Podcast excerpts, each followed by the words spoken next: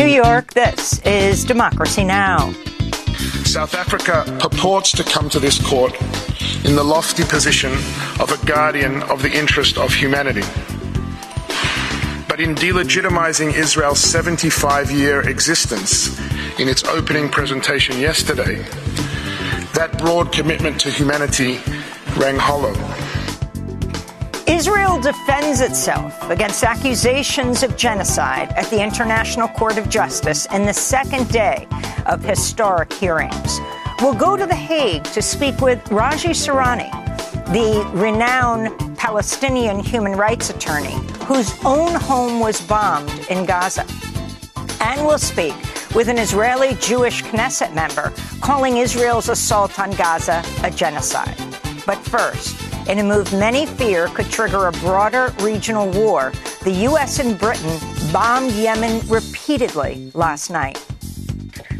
This represents an escalation to the ongoing war in Yemen, which started in 2015. Um, the U.S. had been bombing Yemen essentially through Saudi Arabia and the UAE. But of course, uh, the causes are different, the reasons are different this time, but it represents the same policy of escalation and resorting to bombing rather than ceasefire and diplomacy.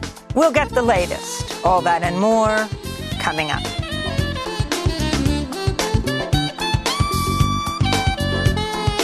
Welcome to Democracy Now!, democracynow.org, the War and Peace Report. I'm Amy Goodman.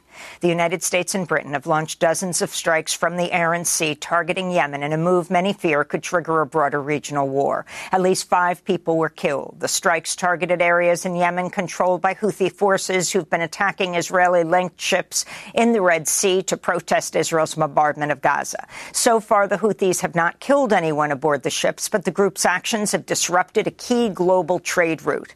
In a statement, President Biden said, quote, these targeted strikes are a clear message that the United States and our partners will not tolerate attacks on our personnel or allow hostile actors to imperil freedom of navigation, unquote. President Biden's the fourth U.S. president in a row to bomb Yemen. Houthi officials have vowed to retaliate against the strikes and continue targeting Israeli linked ships in the Red Sea until a ceasefire in Gaza is declared. We say to all countries, to Asian countries like China and others, we say to European countries in the West, we say to everyone in the world, there is no problem for you to transverse and pass through the Red Sea. The only targets exclusively are ships linked to Israel. The Houthis, who control parts of Yemen, are seen as a member of the Iranian backed Axis of Resistance, a loose knit group of forces in the region that also include Hamas and Hezbollah. Meanwhile, in Washington, President Biden's facing pushback from some lawmakers for bombing Yemen without congressional approval. In a message on social media, Congressmember Rashida Tlaib said the president's violating Article 1 of the Constitution. She went on to say, quote, the American people are tired of endless war. At the International Court of Justice in The Hague, Israel rejected claims by South Africa that it's committing genocide against Palestinians. On Thursday, South Africa demanded an emergency suspension of Israel's aerial and ground assault on Gaza, which it said was intended eh, to bring about, quote, the destruction of the population of the territory. Earlier today in court, Israel accused South Africa of distorting the situation in Gaza. If there have been acts that may be characterized as genocidal, then they have been per- perpetrated against Israel. If there is a concern about the obligations of states under the Genocide Convention, then it is in relation to their responsibilities to act against Hamas's proudly declared agenda of annihilation. On Thursday, pro Palestinian rallies were held in South Africa as the ICJ began hearings. Many South Africans praised their government for supporting the people of Gaza. South Africa is very brave to have done what it's done, and I'm hoping that this does not work against us as a, as a country, but really it works to ensure that uh, Palestine, the people of Palestine, get the justice that they deserve. In more news on Gaza, the NGO Save the Children says more than 10,000 Palestinian children have been killed by Israel's assault. That's 1% of the total child population in Gaza. At least 1,000 children have lost one or both limbs. This comes as doctors warn conditions inside Gaza's remaining hospitals continue to deteriorate amidst Israeli attacks and dwindling supplies. Today, the area around Al Aqsa was hit. All ambulances were destroyed. We even started to run out of medical supplies, and sadly, we have cases we can't do anything about. We have nothing to offer, so we feel completely helpless. This is very sad and bad, to be honest. We hope that any side will be able to at least ensure the ability for the medical staff to work. The Intercept has obtained documents suggesting the U.S. Air Force sent officers to Israel in November to help provide intelligence, including satellite data, to help Israel pick targets to bomb in Gaza. The document from November 21st references the deployment of an air defense liaison team to Israel. Craig Mokhiber, a former UN official who resigned over the war in Gaza, said the Intercept's report is, quote, more evidence of U.S. complicity in genocide. Here in New York, Donald Trump's $370 million civil fraud trial wrapped up Thursday with Trump insulting the judge overseeing the case and accusing New York Attorney General Letitia James of persecuting him, saying she should pay him for what he called a political witch hunt. As the extraordinary courtroom scene unfolded, Judge Arthur Engoron, who had denied Trump's request to deliver his own closing statement, instructed his lawyer to, quote, control your client. Attorney General James spoke to reporters outside the courthouse. This is our um, last day in our case against Donald Trump for persistent and repeated fraud, illegality. This case has never been about politics or personal vendetta or about name calling. This case is about the facts and the law. And Mr. Donald Trump violated the law. And as you know, the judges already found that he, in fact, violated the law for repeated fraud over a period of years. In Ohio, a grand jury has refused to indict a woman who was charged with felony abuse of a corpse after having a miscarriage at home. 34 year old Brittany Watts was then treated in the hospital where a nurse called the police after Watts said she had to dispose of the contents of her miscarriage. She was criminally charged two weeks later. She'd been refused abortion care prior to her miscarriage. Brittany Watts spoke to supporters at a rally Thursday. I want to thank my community, Warren, Warren, Ohio. I was born here, I was raised here, I graduated high school here, and I'm going to continue to stay here because I have to continue to fight. The Abortion Fund for Ohio said, quote, we're grateful for today's decision, but remain livid at the circumstances that brought us here. Ohioans, especially black women, fear for their lives and freedom during pregnancy, pregnancy loss, and abortion.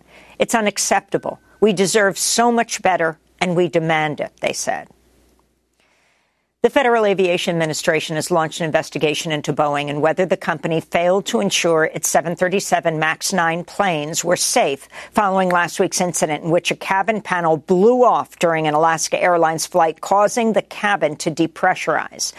The FAA has since grounded the MAX 9 pending inspection of the aircraft. Meanwhile, passengers from Alaska Airlines Flight 1282 have sued Boeing for injuries sustained during the ordeal. In related news, The Lever is reporting Republican presidential hopeful former Boeing board member Nikki Haley helped quash a proposal to compel Boeing to be more transparent about its spending. The measure sought to uncover whether Boeing's lobbying led to more lax regulations in the wake of two major crashes in 2018 and 2019 in Indonesia and Ethiopia, which killed all 346 people on board. The Pentagon's inspector general says the Pentagon has failed to track some $1 billion in military equipment provided to Ukraine for its fight against Russia's invasion. The weapons in question include javelins, Stinger missiles, night vision devices, and one way attack drones. This comes as the White House said Thursday U.S. support for Ukraine, quote, has now ground to a halt, unquote, amid stalled negotiations over a new funding package that congressional Republicans are demanding be conditioned on further militarizing the U.S. Mexico border. In Taiwan, voters are preparing to cast ballots Saturday in a high stakes presidential and parliamentary election that's being closely watched by China and the United States. Three candidates are in a tight race to succeed President Tsai Ing wen, who is not eligible to run again after serving her two four year terms. The election could help decide whether Taiwan continues to assert its autonomy and strengthen ties to the U.S., moves closer to China, or takes what one candidate calls a middle path. And a retrial is underway on the Greek island of Lesbos for 16 rescue workers who helped save the lives of refugees who crossed the Mediterranean Sea in 2015 and 16.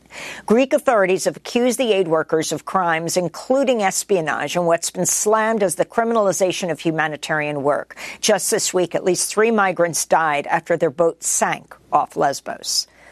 And those are some of the headlines. This is Democracy Now!, democracynow.org, The War and Peace Report. I'm Amy Goodman. The United States and Britain launched dozens of military strikes on Yemen on Thursday night, raising fears of an escalation of conflict in the region. The strikes were carried out from land and sea and targeted areas controlled by the Houthi rebels, leaving at least five people dead. The U.S. says the strikes came in response to the Houthi attacks on ships in the Red Sea to protest Israel's assault on Gaza. President Joe Biden called the strikes, quote, a clear message that the United States and our partners will not tolerate attacks on our personnel or allow hostile actors to imperil freedom of navigation, unquote. Calling the strikes barbaric, the Houthis said the group will continue targeting ships heading towards Israel and that the strikes, quote, will not go unanswered and unpunished, unquote. At least four oil tankers have diverted course from the Red Sea following the overnight attack. Yemen's been targeted by U.S. military action and bombings over the last four American presidencies of George W. Bush, Barack Obama, Donald Trump, now Joe Biden. For more, we're joined by Shireen Al Adeimi. She's a Yemeni American assistant professor at Michigan State University, a non resident fellow at the Quincy Institute, joining us from East Lansing, Michigan. Professor Al Adeimi, we thank you for being with us. Can you first respond to the British U.S. attacks on Yemen last night? Thanks for having me, Amy.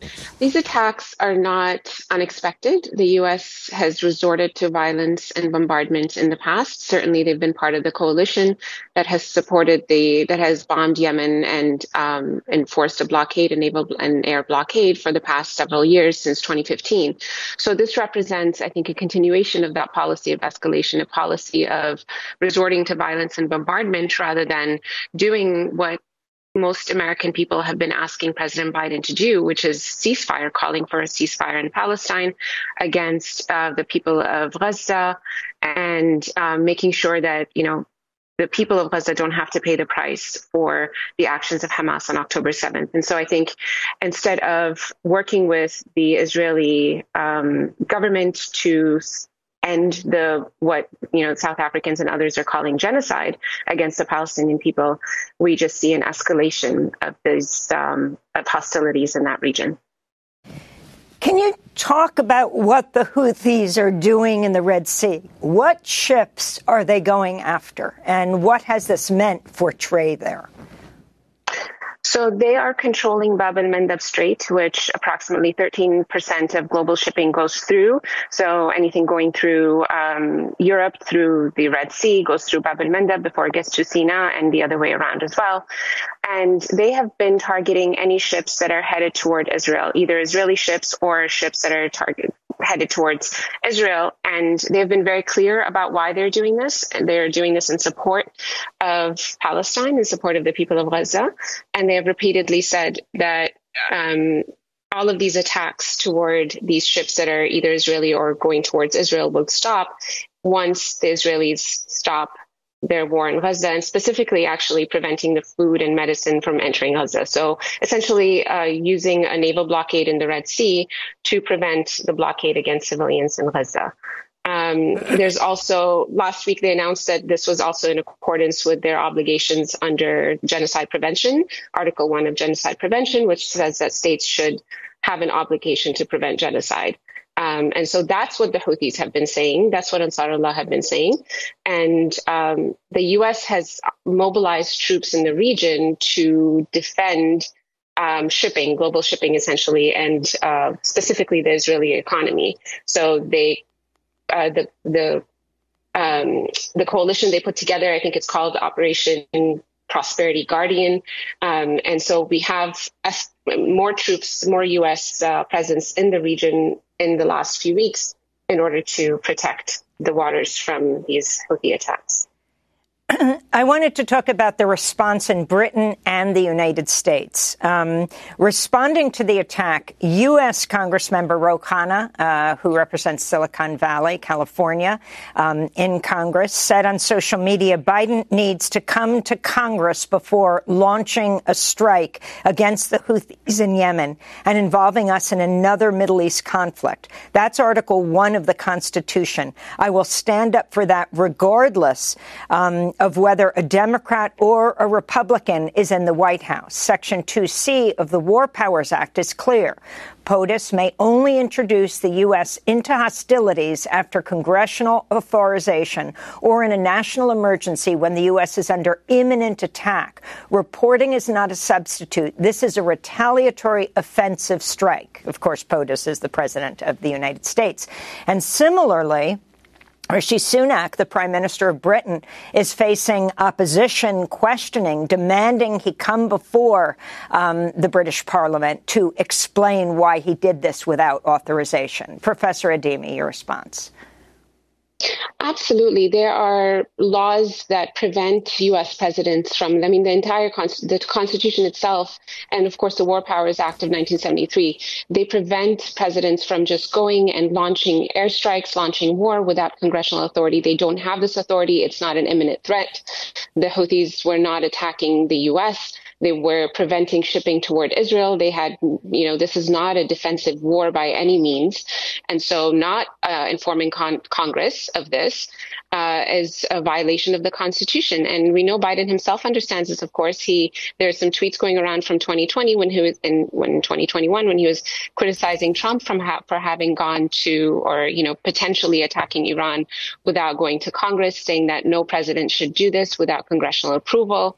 Um, and this tweet that you read coming from Representative Ro Khanna is especially important because Ro Khanna, along with Senator Bernie Sanders, led the you know War Powers Act, War Powers Resolution um, in Congress in 2019 when they directed Trump to end hostilities in Yemen, and at the time, essentially refueling Saudi ships and UAE sh- uh, refueling Saudi planes was considered an act of war that the president had no authority to go to use without congressional approval, let alone direct U.S. strikes like we're seeing right now um, without congressional approval. So again, it's not defensive, even if President Biden chooses to frame it as a defensive war.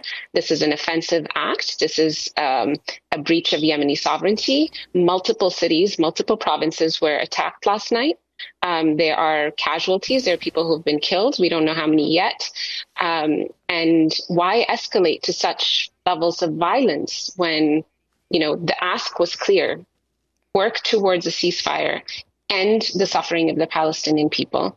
Um, and U.S. interests here are commercial. You know, this is a defense of capitalism in a sense as well.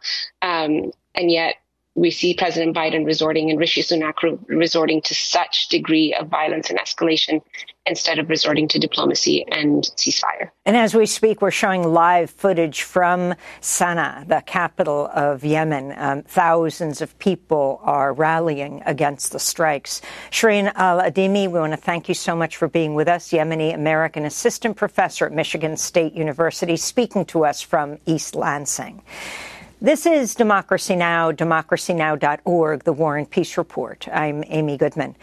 Today, Israel defended itself against accusations of genocide at the International Court of Justice in The Hague, in one of the biggest cases ever to come before the United Nations High Court. South Africa accused Israel of acts of genocide against Palestinians and demanded an emergency suspension of Israel's aerial and ground assault on Gaza. A decision on that request will probably take weeks, though the full case will likely last years. Israel often boycotts international tribunals and UN investigations, calling them unfair and biased. But this time, for the first time, they attended the hearing, sent a high level legal team to defend against the accusations of genocide. The two day hearings at what's called the Peace Palace in The Hague began Thursday with South Africa laying out its case against Israel, saying its three month assault on Gaza is being conducted with the intent to bring about the destruction of Palestinians as a group. Israel defended itself today against the accusations at the hearing. Israeli legal advisor Tal Becker criticized South Africa for accusing Israel of genocide. The applicant has now sought to invoke this term in the context of Israel's conduct in a war it did not start and did not want. A war in which Israel is defending itself against Hamas, Palestinian Islamic Jihad, and other terrorist organizations whose brutality knows no bounds. The applicant has regrettably put before the court a profoundly distorted factual and legal picture. The entirety of its case hinges on a deliberately curated, decontextualized, and manipulative description of the reality of current hostilities. South Africa purports to come to this court in the lofty position of a guardian of the interest of humanity. But in delegitimizing Israel's 75 year existence in its opening presentation yesterday, that broad commitment to humanity rang hollow. And in its sweeping counterfactual description of the Israeli Palestinian conflict, it seemed to erase both Jewish history and any Palestinian agency or responsibility. For more, we go now to The Hague, where we're joined by Raji Sourani the award winning human rights lawyer, director of the Palestinian Center for Human Rights in Gaza. He left Gaza in November after his home was bombed while he, his son, and his wife were in it.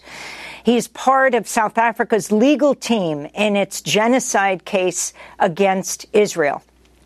Raji, we spoke to you at home before your home was bombed when Islamic University was bombed right next door. Then right after your home was bombed. Then when you made it to Cairo, Egypt. Now you're standing at The Hague where this historic hearing is taking place. Can you talk about the significance of it? You were there in uh, the Court of Justice when Israel said it is not committing genocide, and South Africa has no right to allege that. Can you respond? We hear the protests all around you. Hundreds of pro Palestinian marchers are there. Hello? Raji, go ahead. Hello, Amy. Do you hear me? We hear yes. you perfectly. A uh, few days after the Israeli attack on Gaza. Hello? Hello? Hello? Raji, we hear you perfectly. Just speak.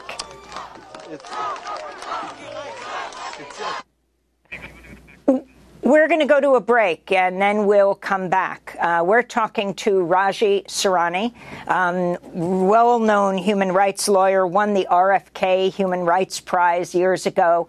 We'll come back to him standing outside The Hague where hundreds of pro Palestinian supporters are holding up Palestinian flags. Stay with us.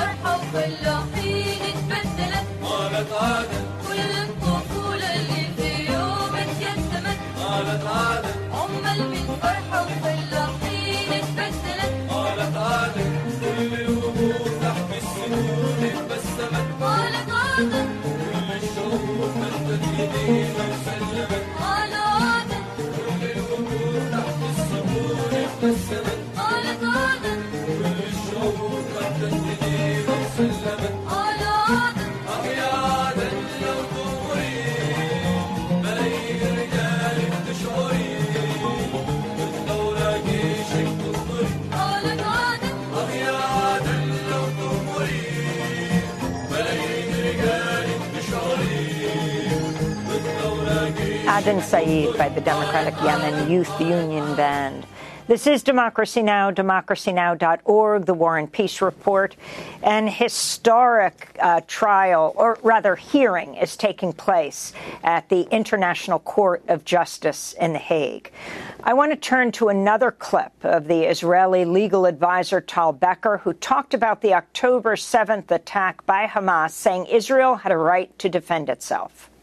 First, that if there have been acts that may be characterized as genocidal, then they have been per- perpetrated against Israel. If there is a concern about the obligations of states under the Genocide Convention, then it is in relation to their responsibilities to act against Hamas's proudly declared agenda of annihilation, which is not a secret and is not in doubt. Astonishingly, the court has been requested to indicate a provisional measure calling on Israel to suspend its military operations. But this amounts to an attempt to deny Israel its ability to meet its obligations to the defense of its citizens, to the hostages, and to over 110,000 internally displaced Israelis unable to safely return to their homes. Madam President, members of the court,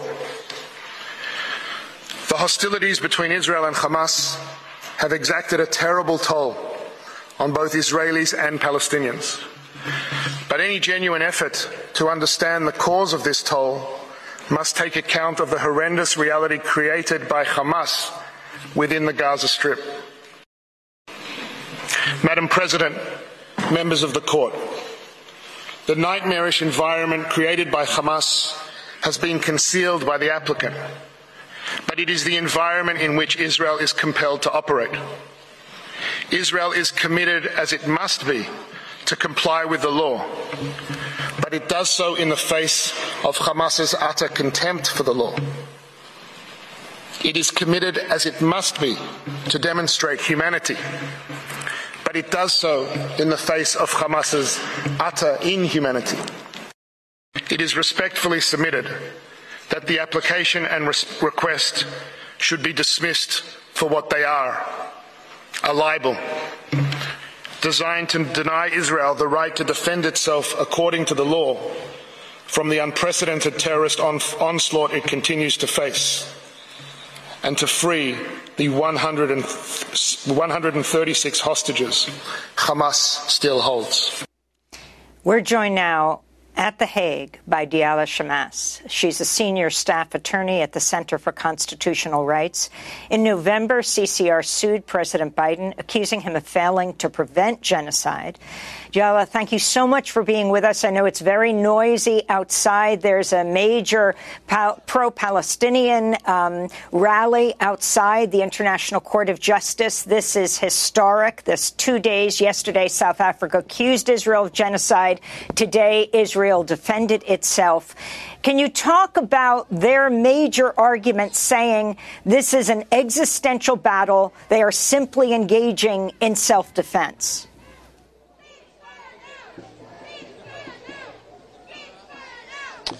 Thank you for having me.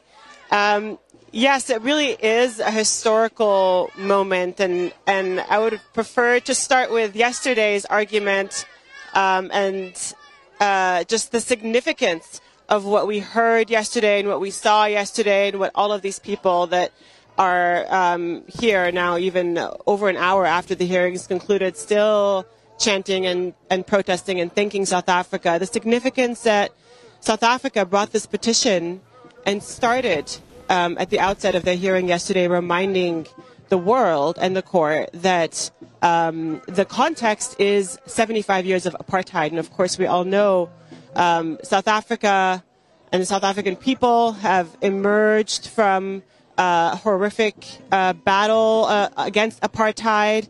Um, they know what abandonment by the international community uh, looks like and feels like, and and it is in that spirit that they uh, have come to this court. Um, and also, were very clear in their statement that they have come to the court out of their legal and moral obligation, but their legal obligation to, prevent, to do something to prevent um, the unfolding genocide against the Palestinian people. Uh, today, we heard predictable arguments in response. Um, nothing that we haven't already heard over the course of the last three months. And in many ways, of what we've heard from the Israeli uh, legal uh, uh wing for the last 20 years, um, leaning heavily on self defense. Um, although South Africa clearly yesterday and then today in a brief statement out the steps right here in front of me uh, reminded uh, the world that self defense is never a justification for genocide or any atrocity, really. Uh, the the other arguments we we heard a lot of um, more sort of factual disputes and gaslighting and cherry picking and a lot of complaints that this everything is sort of uh, one sided. Um, and and the, the, the two other main legal arguments that they leveraged were essentially first that the court shouldn't have jurisdiction in the first place, that uh, South Africa hadn't followed the proper procedures, um, that they hadn't followed the appropriate protocols so uh, of notice to be in the court in the first place, and the second is that South Africa. Uh, the, the, the relief that South Africa is is seeking, the uh, provisional measures, are are not something that the court is essentially permitted to grant, you know, citing uh, various arguments to, to, to make that point. So you can't be here and then you can't do anything about it. And in the middle, everything we do is self-defense and complete deflection and never at any point addressing incredibly powerful arguments uh, laid out yesterday at a hearing for three hours um, by the South African legal team. The really compelling factual and legal arguments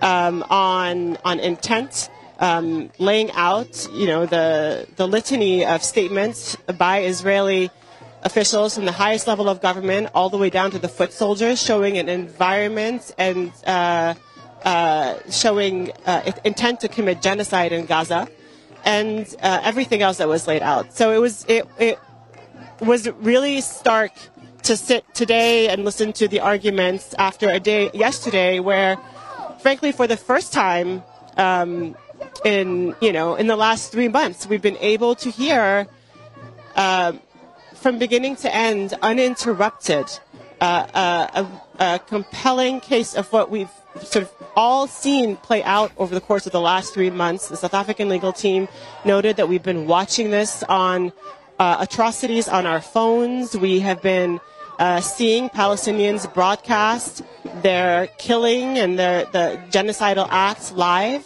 Um, and and the South African legal team put that out to the world and to the court. Um, Diala, I want to turn to another clip from today's hearing. This is Deputy Attorney General of Israel, Gilad Noam, calling on the court to dismiss the charges. This case concerns a large scale armed conflict with tragic consequences for civilians on both sides. Yes, there is a heart wrenching armed conflict. But the attempt to classify it as genocide and trigger provisional measures is not just unfounded in law. It has far reaching and negative implications that extend well beyond the case before you. Ultimately, entertaining the applicant's request will not strengthen the commitment to prevent and punish genocide, but weaken it. It will turn an instrument adopted by the international community to prevent horrors of the kind that shocked the conscience of humanity during the Holocaust into a weapon in the hands of terrorist groups who have no regard for humanity or for the law. For us, provisional measures would lead to a perverse situation.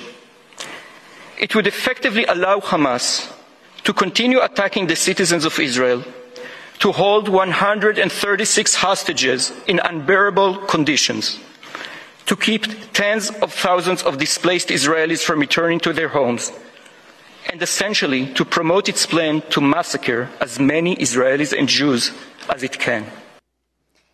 Diala Shamas, you're standing outside The Hague. You watch this argument inside The Hague. It just concluded. Senior staff attorney at the Center for Constitutional Rights. Your response?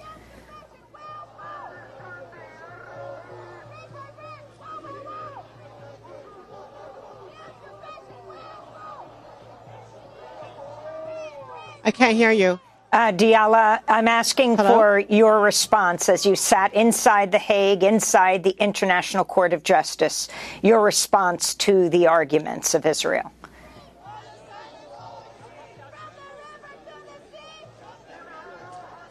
Yes, again, um, everything we expected. There were no new arguments raised by the Israeli legal team. Um, essentially, it amounted to, to them telling the court trust us. Don't believe what we've been telling the, the world, uh, what we have been uh, uh, putting out in all of our statements, uh, the statements that have circulated uh, clearly, you know, with genocidal intent, the saying we want to wipe out the population of Gaza, um, making, you know, comparisons of the famous uh, Amalek quote.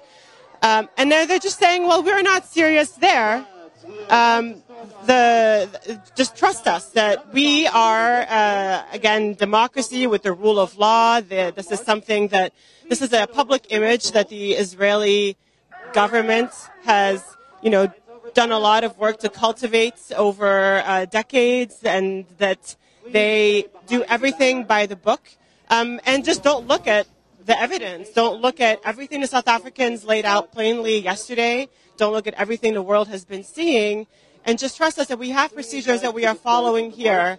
And you know we're doing our best and plenty of you know sort of uh, concerns and it's hard to really figure out where where to start picking. But but but a few really concerning statements about civilians essentially making the argument that civilians have become targets um, because the, the legal team repeatedly stated over the course of their arguments that um, you know that uh, that be, because Hamas is operating in Gaza, uh, Israel you know has to do what it has to do, and that includes the targeting of civilians.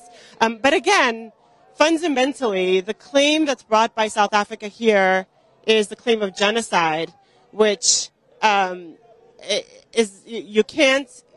There's simply no argument that uh, self-defense is a justification for genocide. The South African team has laid out the arguments showing intent and also the underlying acts, and uh, the, the, the, everything else is, is essentially a distraction. Uh, Diala, the Biden administration is due in federal court later this month. While Israel faces charges of genocide at The Hague yesterday and today, um, in a case you're working on with CCR, you're taking it right to President Biden. Explain the theory of your case and what exactly you expect to happen. And is there any connection between that case in a U.S. federal court and what we're seeing right now at the UN's highest court, the World Court?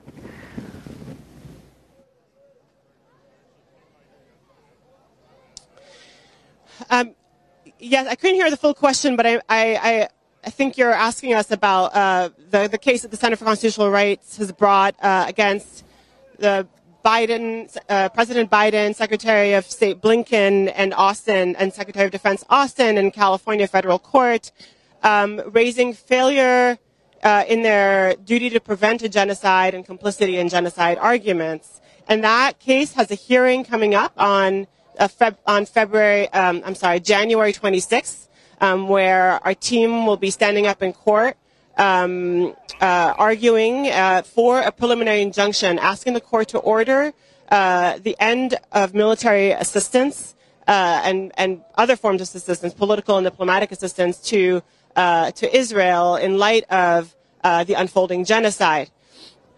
The relationship is, you know having to stand up in court and defend that a few weeks after this hearing, and possibly uh, also after the ICJ has issued preliminary measures um, is going to, you know, put this administration in a, I think it'll be one of the first tests that we'll have of how this admin, how the U.S. government is responding to the ICJ, uh, uh, uh, an ICJ decision and to uh, the, the arguments raised, you know, here and the arguments that we're also raising in uh, the the U.S. case.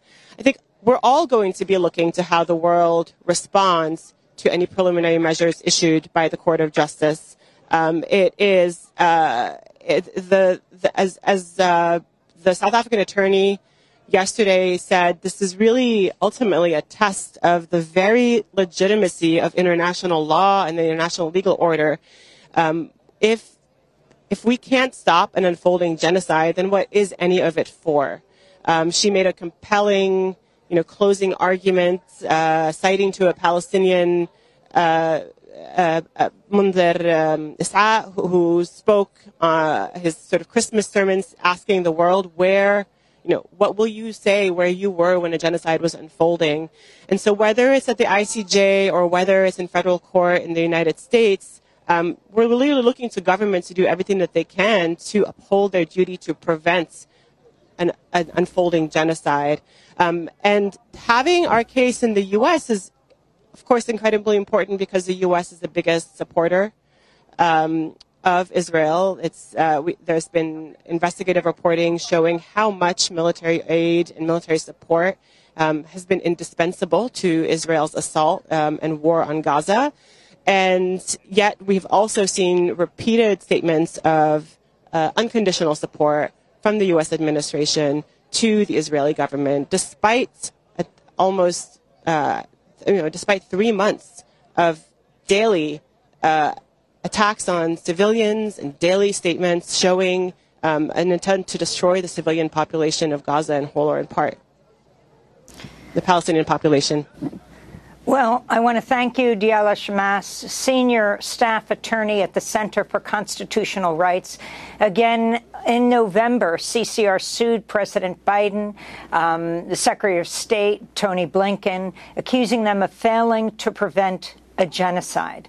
Uh, for those who missed yesterday's show, it was just after South Africa made its case at the International Court of Justice. We wanted to bring you South Africa lawyer Adila Hassim, who helps to lay out South Africa's case at The Hague. For the past 96 days, Israel has subjected Gaza to what has been described as one of the heaviest conventional bombing campaigns in the history of modern warfare. Palestinians in Gaza are being killed by Israeli weaponry and bombs from air, land, and sea. They are also at immediate risk of death by starvation, dehydration, and disease as a result of the ongoing siege by Israel the destruction of Palestinian towns, the insufficient aid being allowed through to the Palestinian population, and the impossibility of distributing this limited aid while bombs fall. This conduct renders essentials to life unobtainable. That's South Africa lawyer Adila Hassim speaking yesterday before the International Court of Justice, laying out South Africa's case against Israel, saying it's engaged in genocide in Gaza. To see excerpts of yesterday, you can go to democracynow.org. When we come back, we're going to speak with an Israeli Jewish Knesset member who's facing expulsion for saying what Israel's doing in Gaza is genocide. This is Democracy Now! Back in a minute.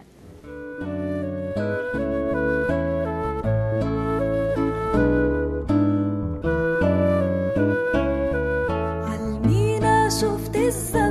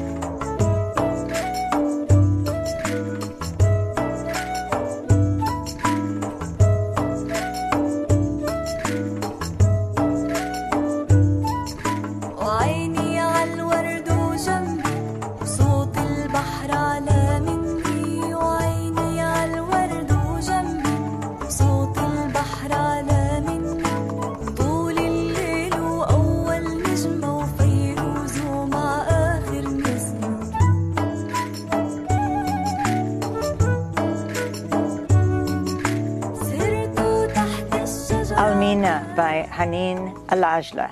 This is Democracy Now!, democracynow.org, the War and Peace Report. I'm Amy Goodman. As we continue to uh, bring you response to the two days of um, the International Court of Justice, the historic hearing. Yesterday, South Africa presented its case against Israel, saying what it's engaged in in Gaza is genocide. Today, Israel defended itself and said they are simply engaging in self defense. Um, we're going to turn right now to Ronald Lamola, who is the Minister of Justice and Correctional Services of South Africa. He's part of the South African legal delegation. He responded to what Israel said. The state of Israel today has failed to disprove South Africa's compelling case that was presented before the court yesterday. We stand by the facts, the law, and the, all the evidence we have submitted yesterday. And we believe and stand very confident that those facts, the law, still are in violation of the Genocide Convention. Under the Genocide Convention, nothing justifies genocidal acts currently being committed by Israel. Self defense is no answer to genocide. Nothing can ever justify genocide. There is no balancing exercise as Israel has sought to suggest. The prohibition is absolute. It is preliminary rule of law. No matter what some individual within the group of Palestine in Gaza may have done. And no matter how great the threat to Israel citizens might be, genocidal attacks on the whole of Gaza and the whole of its population with the intent of destroying them cannot be justified at all. That was Ronald Lamola, Minister of Justice of South Africa, speaking outside The Hague. We end today's show with an Israeli lawmaker who is backing South Africa's genocide case against Israel, even as he faces expulsion from the Israeli Knesset. The Israeli newspaper Haaretz is reporting 70 lawmakers in the Knesset have signed a motion to expel Ofer Kassif from the legislative body after he signed a petition supporting the case against Israel at the International Court of Justice. Um, Ofer Kassif is a Jewish lawmaker for the Arab Jewish Hadash Ta'al coalition. He denounced the move to expel him, pointing out no action has been taken against lawmakers who've called for the complete destruction of Gaza or back the removal of all Palestinians from Gaza. He's also been critical of the potential criminal negligence of the Israeli government. On October 7th, he says. Ofer Kassif, welcome back to Democracy Now! Thank you for joining us from Jerusalem. Can you talk about what's happening to you in the Israeli Knesset where you serve? Yeah, sure. Thanks for having me. And uh, it's very important for me, first of all, to emphasize that uh, I, am not against Israel or anti-Israeli. I'm against the government of Israel because the government of Israel is at the moment the most dangerous and uh, to the Israeli society and to the Israelis. So my uh, signature in uh, support of the South African appeal to the ICJ is not against Israel, it's for Israel and against the Israeli government and its policies. I've been saying that, uh, first of all, already 85 members of, of the Knesset signed on this. Allow me just very, very uh, uh, briefly to explain the process of expulsion, of impeachment of members of the Knesset. It is based on a law that was enacted on 2016, which is an undemocratic law because, of course, it allows tyranny of the majority. It allows the majority to persecute and suppress not only the freedom of speech, but the very existence of a member of the Knesset as such uh, that belongs to the minority and once you know ideas are not uh, exactly accepted or popular. Now uh, the process of impeachment goes as follows. There's a need of a minimum of 70 members of the Knesset out of 120 to sign a motion that requests to expel a member of the Knesset. Then, if there is that number, if that number is achieved, it goes to the Knesset uh, uh, committee, in which 75% of the members are needed to vote for the impeachment in order to go through to the assembly. And once it goes to the assembly, if 90 out of 120 vote for it, then the member of the Knesset after 14 days is expelled with the option, of course, to appeal to the Supreme Court. And that we are now on between the first and the second stage.